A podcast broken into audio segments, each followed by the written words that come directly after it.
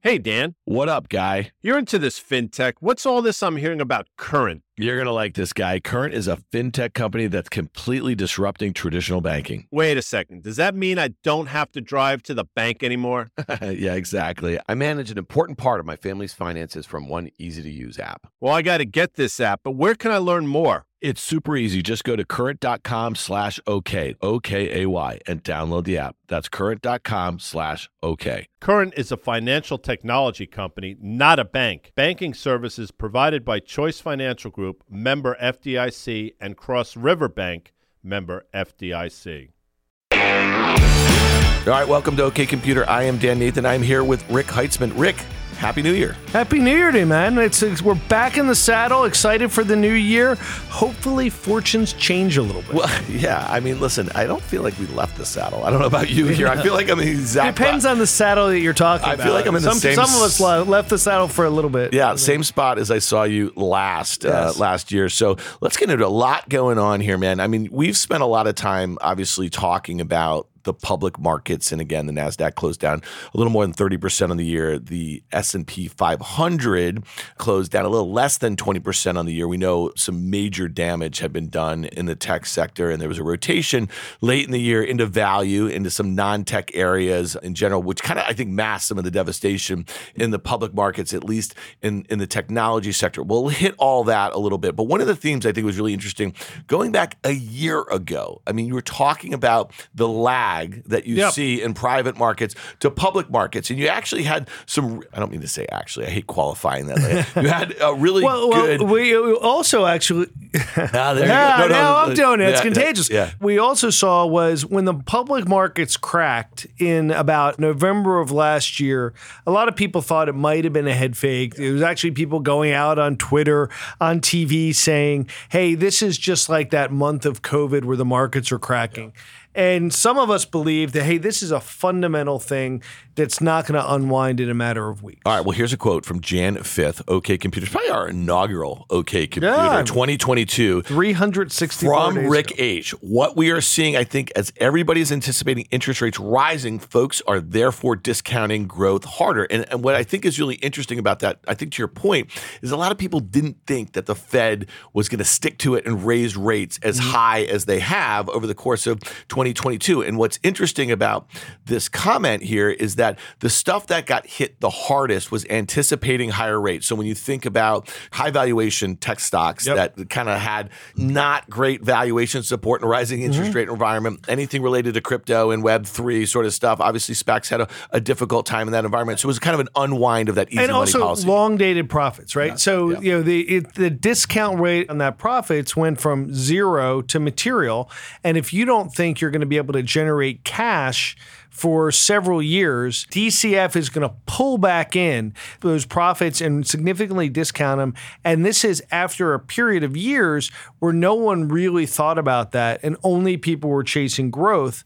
And the interesting thing also was that the amount of time, it's probably not fully through the private markets yet. I think we've talked about we're about halfway across the lake, but it even took a couple months after this for the public markets to trough, in that people didn't understand the implications. And I would say management didn't fully understand the implications of what this incredible rise in the cost of capital would bring. And you know, it's interesting. There's not too many periods I think we can look back in our careers where we've seen that sort of unwind because in the past, into the bear markets that we've seen, whether it was the financial crisis in 08, 09, or going back to 2000 and the implosion of the dot com bubble, the Fed, the US Federal Reserve, is doing the exact opposite of what they're Yes. doing right now, right? Exactly. So it wasn't a situation where they were lowering interest rates and easing monetary policy to combat what was going on and really trying to help quell what was going on in financial markets. And that's going back to what you were just talking about during the COVID crash in February, March of 2020.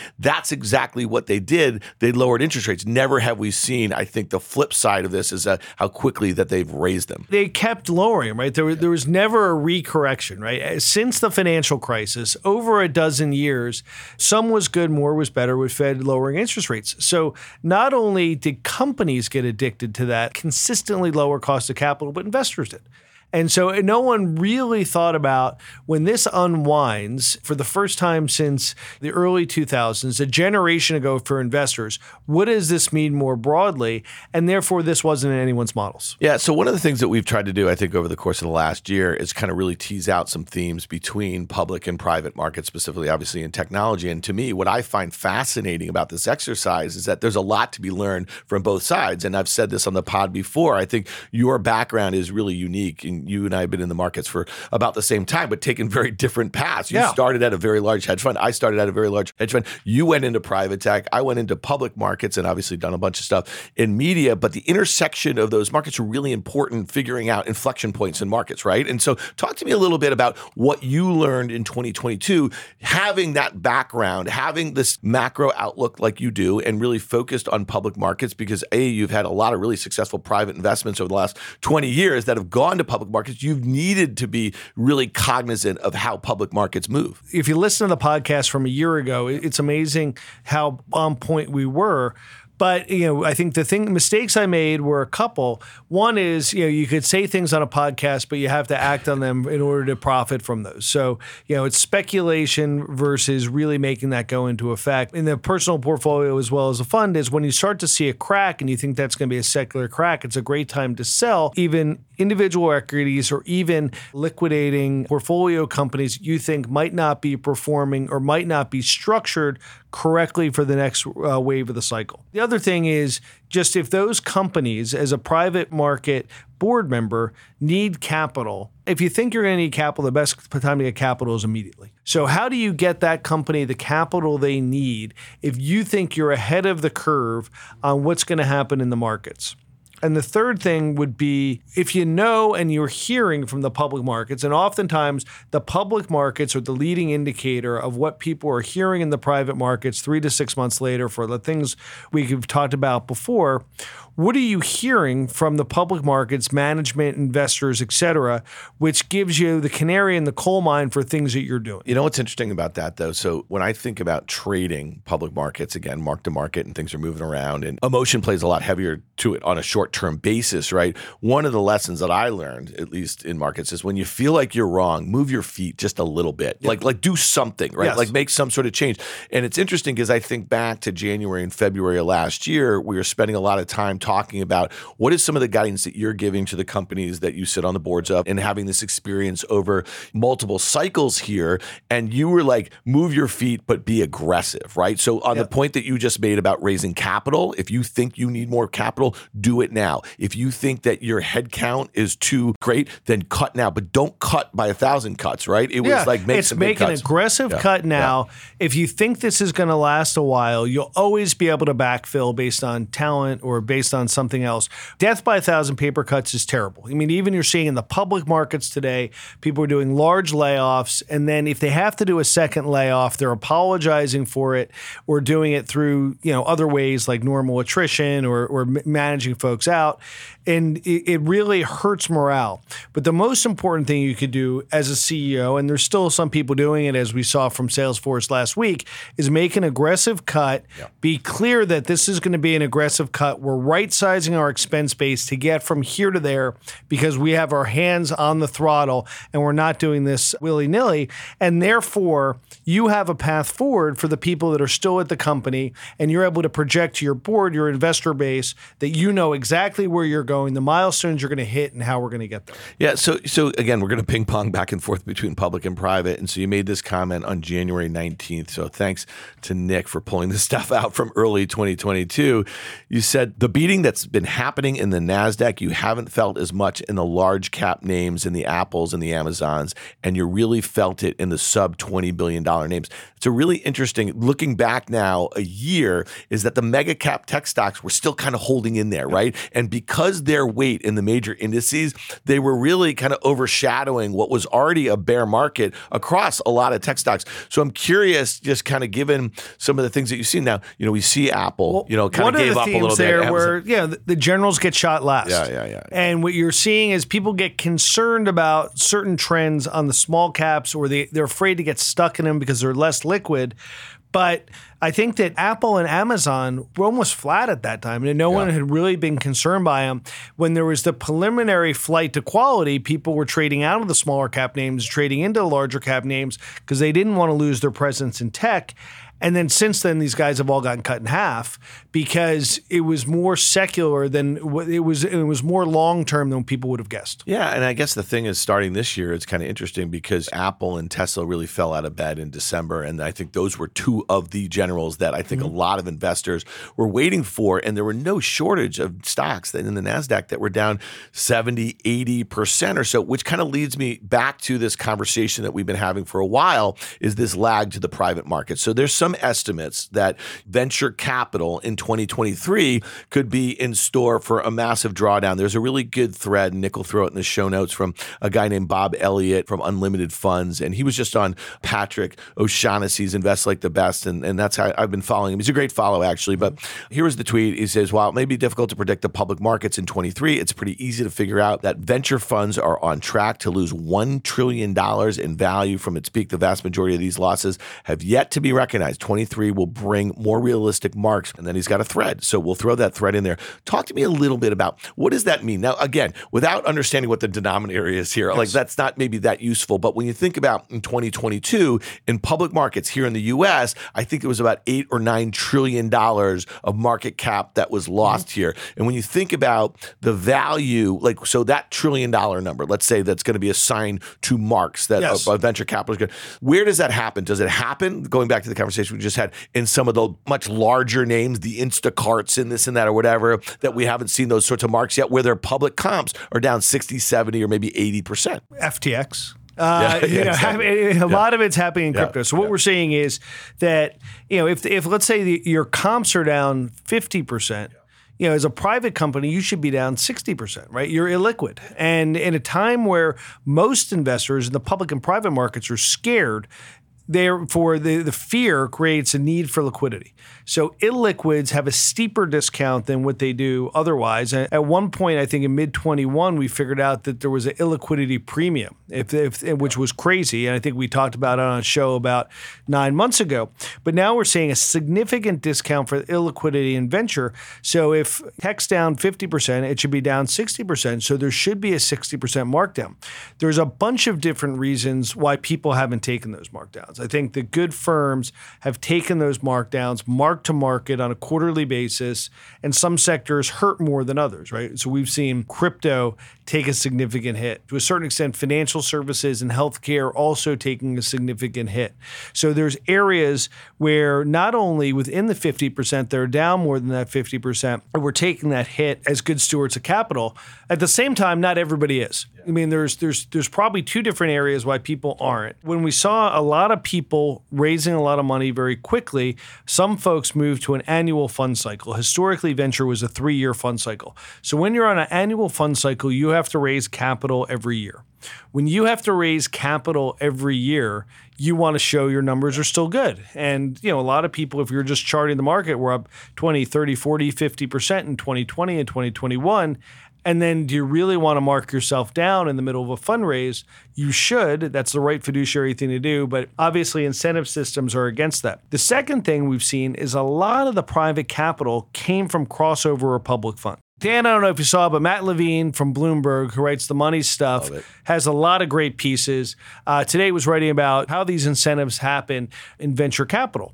And if you're in venture capital, if you're a traditional venture capitalist like me, you know, you get management fees based on your cost and that doesn't change over time. If you're a bigger hedge fund and a lot of people in alternative asset management, you get your fees based on the current value. So you're going to get more fees the more something's written up. And if you don't have to market to market like a normal stock, you're incented to keep it marked up. In addition to that, if you're going into the end of the year where you're able to get paid out at the end of the year, you have a double incentive to kind of keep that up instead of marking it down. So I think you're going to see is a lot of people getting out of privates in the first and second quarter who might have been hedge funds or non-traditional players and seeing a lot of inventory on the secondary market. As we look at and we track it for our companies for a variety of reasons, there's a fair amount of secondary market players, and we're seeing those secondary market positions the end of last year be down 60, 70%, even for the best companies in the unicorns. Some have held in, but largely down 60, 70%.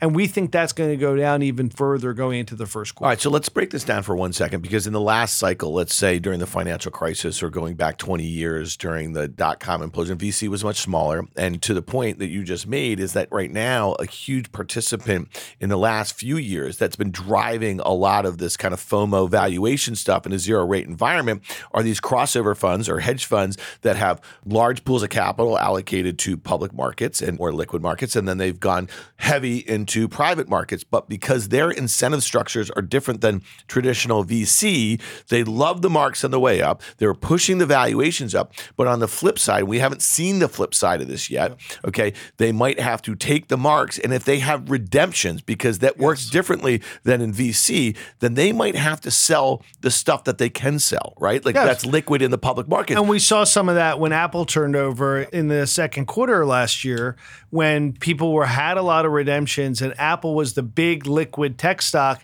that they were using as a flight to quality, but was also the most liquid way to get capital out. No, that's an interesting one. Again, you know, this is something that we want to keep a close eye on as you kind of see what are some of the marks taken by some really big crossover funds. When you see the Fidelities and the Wellingtons, they seem to be really good at it. They seem to cut deep when, when you see them. They're good fiduciaries, right? They're yeah. they're actually trying to mark to market regardless of if they have a perverse incentive not to. All right. So on the flip side of that, right? So we're going to see some marks. There's going to be probably some unusual values if you have the ability. So it's funny that you talk about like what's the activity in the secondary market, and yep. I think there's probably going to be some funds that take advantage of some forced selling, and they're going to buy some. I think it'll be a fantastic opportunity for funds who really understand those underlying assets and really understand who the winners are going to be. And I think people are going to make a lot of money doing that. Does FirstMark participate in the secondary markets on the buy side? We have. Yeah. We have. It's not a core part of our business, yeah. but we, especially when there's an asset we know.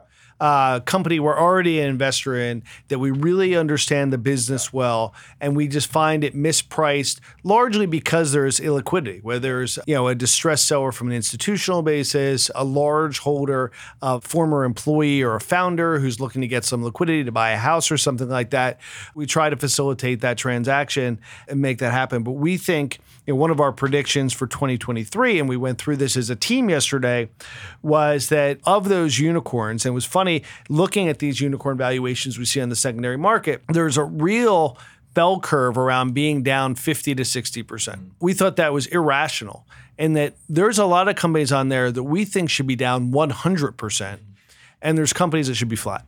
And going back to our theme last year that we we started talking about last year of babies with the bathwater, this is a great area to find you know some babies and some bathwater. And there's companies that are growing, executing against their plan in a great sector, probably have a, a fairly short time horizon to liquidity. And when the IPO market reopens, they'll be one of the first groups out the door. But for all the reasons that we just talked about, there's some forced sellers and creating good opportunities. Well, it's funny, you know, this leads me to Gavin Baker of Atreides Management, who we both know and like and have a lot of respect for. He tweeted this out last week. I think it was a chart from the Financial Times about a bunch of private companies and the valuations. Epic Games on there, ByteDance is on there, Klarna, Scale AI, Stripe, and a handful of others, and then SpaceX. And and I think his quote was that one of these charts is not like the other because most of them are upper left to the bottom yes. right. There's one chart sticking out there that's bottom left to the upper right, and it's SpaceX. And we just saw that SpaceX just did a raise, I think, at 137 billion dollars. Andreessen yes. led that, and there was this is what a year after they raised maybe at 120 billion. And what's fascinating to me about this is that do you know of any other private tech companies that have actually been marked up over the last not, year. Not of this size and scale. That's not, crazy. I right? mean, especially in the growth area where all these other kind of premium unicorns were. Everybody, including Stripe, which was the most valuable private company in the world for a short period of time, but it seems as if uh, SpaceX has passed them. You know, we're all down significantly. Not, again, not because they underperformed. And from what I've heard, Stripe was up over 60% in revenue last year, but the multiples have just come down commensurately, and therefore they're not as valuable valuable as they once were. But I think SpaceX is, to a certain extent, in a very different space, oh, right? Oh, that's that's No a great segue. So this was January 9, 2022, okay? And you actually said this and I think this is pretty fascinating. So so you're just reiterating this right here, but this is a year later.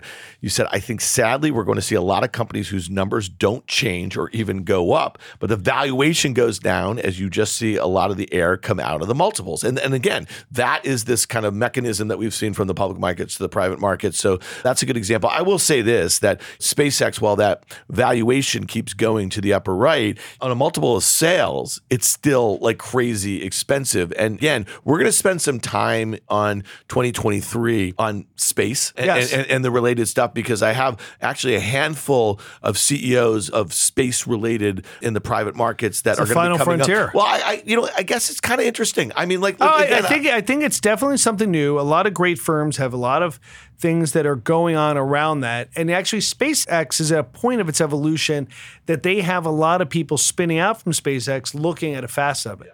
But you know, up until this point, at least from a broader, non-early stage startup perspective, SpaceX was a one of one. Yeah. Which is why I think you're seeing their valuation persist. I don't know enough about the numbers to know what those multiples are or what the rest of the P&L looks like, but they were a one of one company, uh, you know, uh, participating in a you know a sovereign game, Yeah. uh, and obviously competing well with them. So it's it's an incredible company. Hey, listeners, it's Dan here. I want to tell you about a company that I'm really excited about. It's called Current. It's a fintech company that's completely disrupting traditional banking. I'm a new Current customer. It's already helping me and my entire family manage our finances, all from one easy to use app. So try Current for yourself and get the app by going to current.com slash OK. That's current.com slash OK. Current is a financial technology company, not a bank. Banking services provided by Choice Financial Group, member FDIC, and Cross River Bank, member FDIC.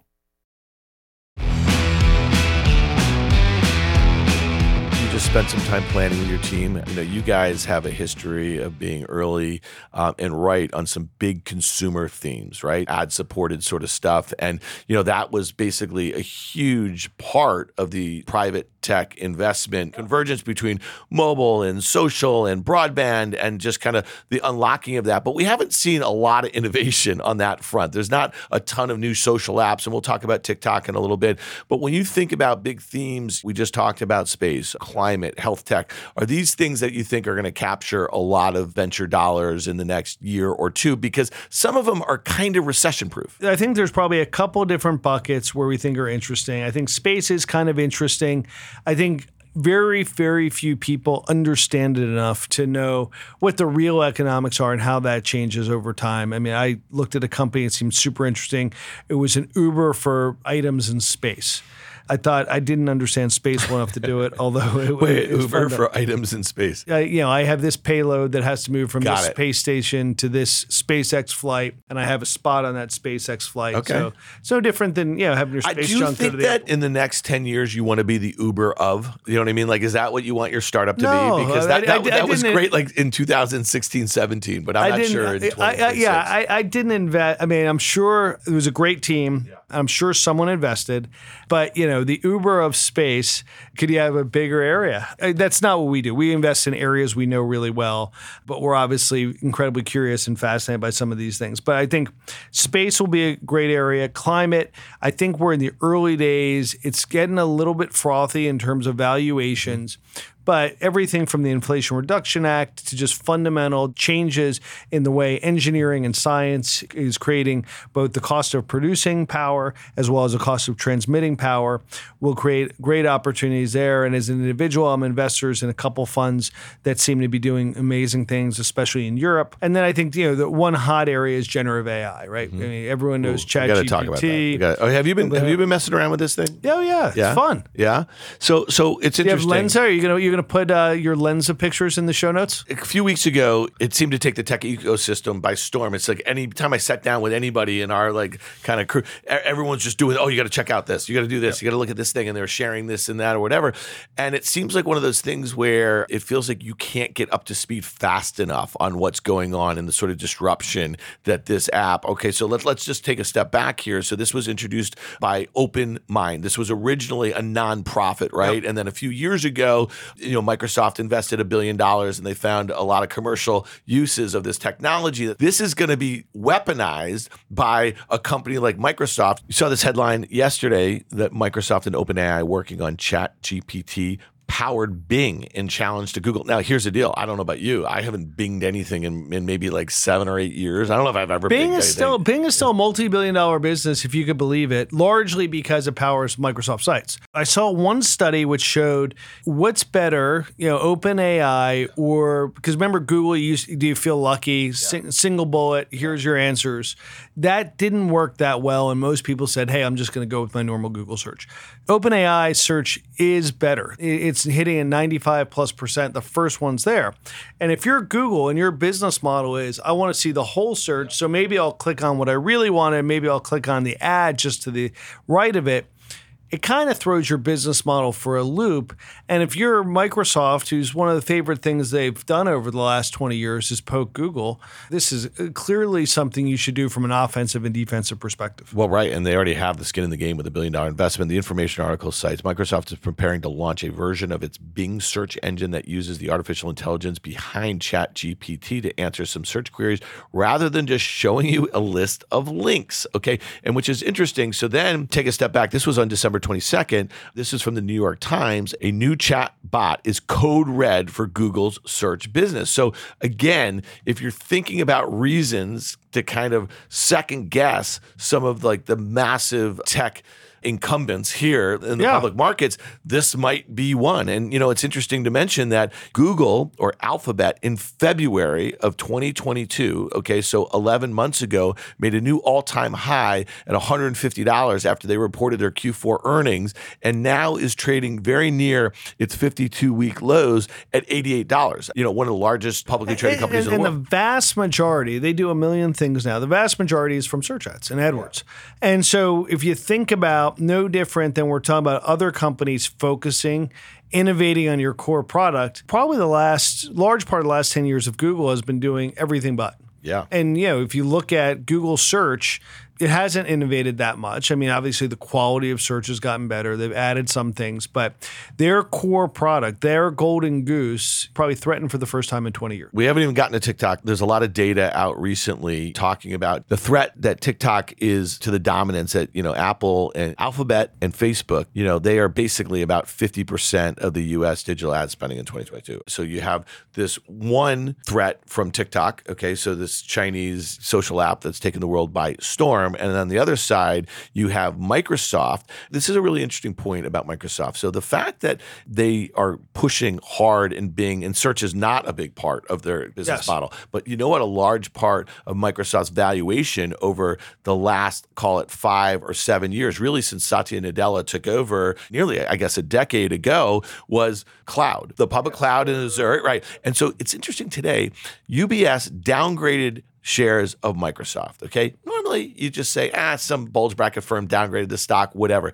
The stock was down 5%. Think about that on a $1.7 trillion market amazing, cap yeah. on a day that the NASDAQ closed up on the day. And so you think about if they're having some pressure on their SaaS offerings and on their public cloud, and that's decelerating, okay, and they're going to move into, you know, advanced machine learning technology for their search app, that could be a really interesting theme. And, and again, what are you trying to do? You're trying And to they might be at risk on the video game side, right? Yes. And They still have Activision out there, and they have a great platform in Xbox Live, and they have great content. But that was going to be a real IP moat in Activision acquisition, and that's very much up in the air. What was that 70 billion, right? Yep. And it's kind of interesting when you think about this is that, you know, Microsoft, I'm sure was like cash in stock, but they have $107 billion in cash. They have $77 billion in debt. All of these massive companies that just gorged, they had this massive cash generation and big part of the bull thesis was that cash balance. Well, what did they do though over the last five years?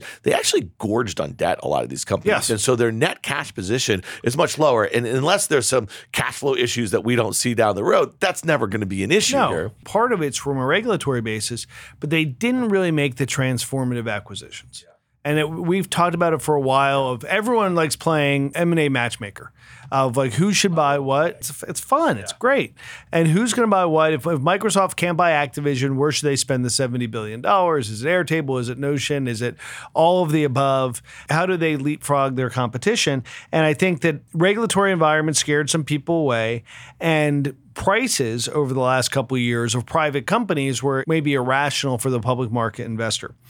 So if you couldn't do it in the bull market, can you do it in the bear market? Although your stock is down, your cash is still your cash, although it's generating interest income today. I'm waiting to see if anyone is bold enough to go and do that, maybe other than Bob Iger. You know what's funny though? I mean, that's a great point about it's generating interest income for the first time in a very long Yes. time. We have Fed funds just under 5% or so. So there is an alternative. Cash is king, and now you can earn a return on it. And so, for the first time in a long time, there is an alternative to cash. But to your point, on some of these mega names, they're down 30, 40, 50%. It's probably the way that they've been buying back their stocks the whole way up, they should probably continue to do it Yes. uh, now. And that would show, I think, a continued level of confidence. So I want to go back to that one point we were just talking about. So, so Google and, and Facebook, so their combined digital ad market share in the US is just below 50%. So first time it's below 50% since 2014. And when you think about it, we've spent some time talking about Amazon's ad business. We've been talking about Apple's ad business and how quickly both of those are growing. And then, of course, TikTok. So let's talk about TikTok because this is a huge theme over the last few months. And again, this is something that was picked up from a few years ago when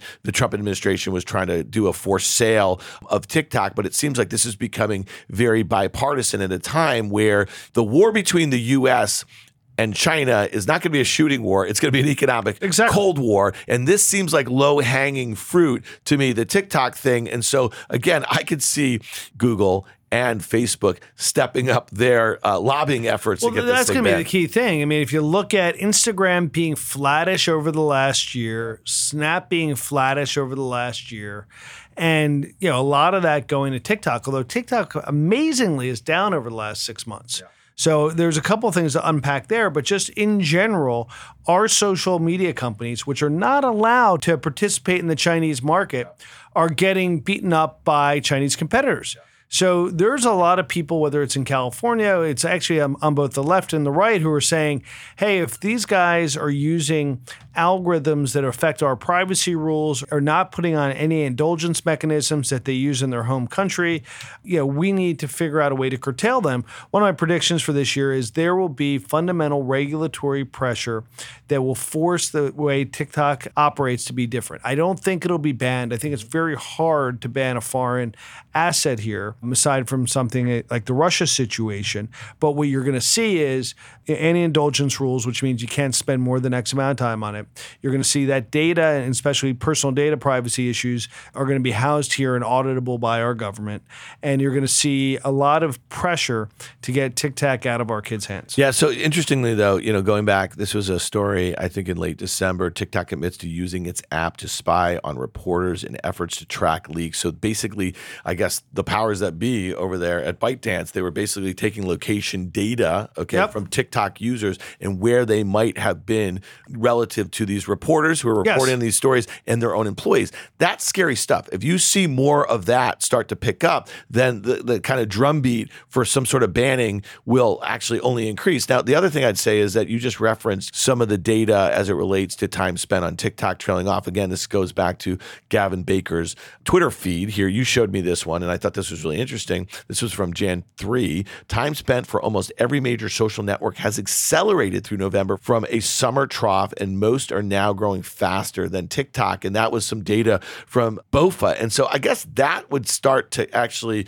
quell some fears if we were Yeah. to start seeing usage kind of trail off. Unfortunately, the regulators act, you know, in a 12-month rearview mirror. You're going to see the regulatory effect that had a stranglehold on M&A last year at a time where it would have really helped some companies on both the buy and sell side.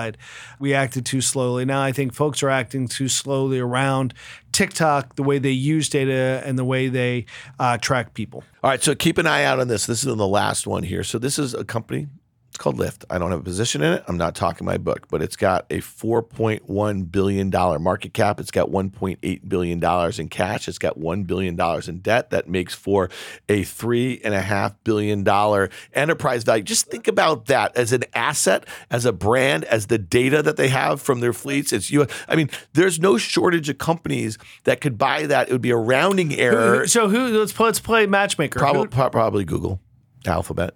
And do you think Google wants to be in the ride sharing business? I, I think they probably want to be in the data business. That Yes. you know what I mean. I think Alphabet could buy it. I think Apple could buy it. I think Amazon could buy it. And I don't think there would be any justification for a regulatory pushback. I'd actually go the other way on that. I think that Lyft is the type of company which might get sold, but gets sold for a billion dollars. You know, it's a subscale player, a number two player in a market. They haven't proven out the unit economics. They haven't been able to scale. You know, largely, you know, do they have a great reason to exist? Does the buyer have enough synergies? To have that make it happen. So if you're Apple, you know, if I have an iPhone, do I really need an iCar from Lyft, which is perceived as not the premium brand? It's not Uber Black or even Uber, which your iPhone's supposed to be. It's more the Android. So maybe Google, it makes sense. Going back to what we said before, if I were these guys, I'd be focusing, not defocusing on money losing assets. No doubt about it. All right, we covered a lot of ground today. We got a whole year to kind of go through all of this stuff, man. And it just feels like the calendar turns and we don't get a break here. But um, we're back at it. It's great to see you again. Thanks for joining me, and I'll see you really soon on OK Computer. Awesome. See you soon, man. If you like what you heard, make sure to hit follow and leave us a review. It helps other people find the show. We also want to hear from you. Email us at contact at riskreversal.com.